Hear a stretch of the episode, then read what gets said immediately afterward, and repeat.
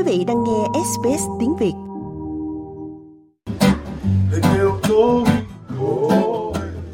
Đó là một buổi chiều Chủ nhật ở Canberra. Fanetapu Takiari đang điều hành một quán bar phục vụ bia kava trong một câu lạc bộ cộng đồng. Phòng uống bia kava này là một trong những dịch vụ đầu tiên thuộc loại này ở Úc và nó đang trở thành một xu hướng uống bia kava ngày càng tăng trong các môi trường xã hội cũng như văn hóa. Tôi lớn lên với bia kava trong gia đình và trong văn hóa Tonga. Nó luôn hiện diện. Chúng tôi muốn trình bày cho mọi người thấy bia kava có thể được sử dụng vào mục đích gì và không chỉ dành cho người dân chúng tôi mà còn thể hiện một hình ảnh tích cực đối với cộng đồng. Bia kava từ lâu đã được sử dụng trong nghi lễ trên khắp các đảo Thái Bình Dương. Loại bia này còn có tác dụng an thần. Những quan niệm sai lầm phổ biến xung quanh bia kava là thứ nhất, nó là đồ uống có cồn, nó là chất gây mê, nó là chất gây ảo giác, nó giống như là LSD, nhưng thực ra nó không giống với bất kỳ thứ nào trong số đó. Đó là cây hồ tiêu và họ thu hoạch rồi xay ra và dùng như trà. Kava bị cấm nhập khẩu vào Úc vào năm 2007, nhưng khách du lịch vẫn được phép mang tối đa 2 kg cho mỗi hành khách. Vào năm 2019, con số này đã tăng lên 4 kg cho mỗi hành khách ở hầu hết các tiểu bang. Vào tháng 12 năm 2021, các hạn chế nhập khẩu thương mại đã được dỡ bỏ.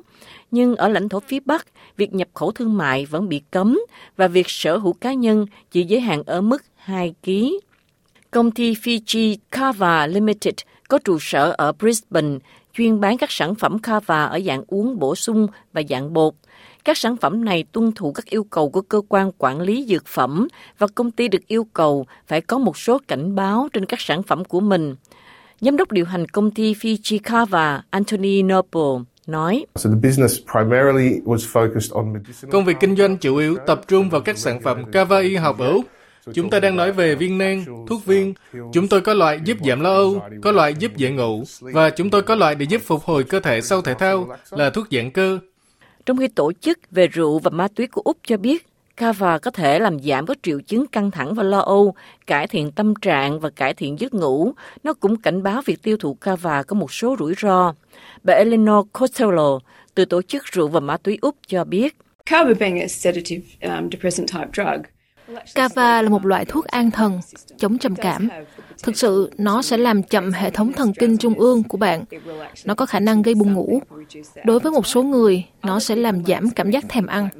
Những người khác có thể gặp phải những tình trạng như co thắt cơ, phân ly, thậm chí sốt và đặc biệt khi mọi người kết hợp nó với các loại thuốc khác, nó có thể phóng đại những tác động đó, có thể dẫn đến tổn thương gan. Nhưng đối với chủ quán bar Takiari, ông hy vọng quán bar của mình có thể giúp giáo dục mọi người việc tiêu thụ kava với sự hiểu biết về văn hóa. Chỉ bằng cách ngồi quanh quầy bar kava, nó gần như là hiện thân của một đội hỗ trợ. Việc ai ở quanh bạn thực sự không quan trọng, cho dù bạn là người Tonga hay Samoa, cho dù bạn đến từ châu Phi hay bạn đến từ châu Âu. Cuối cùng, bạn sẽ đạt được kết quả tương tự nếu bạn sử dụng kava đúng cách. Việc thí điểm cover cho phép nhập khẩu thương mại vào Úc sẽ được xem xét vào tháng 12 năm 2023. Like, share, comment.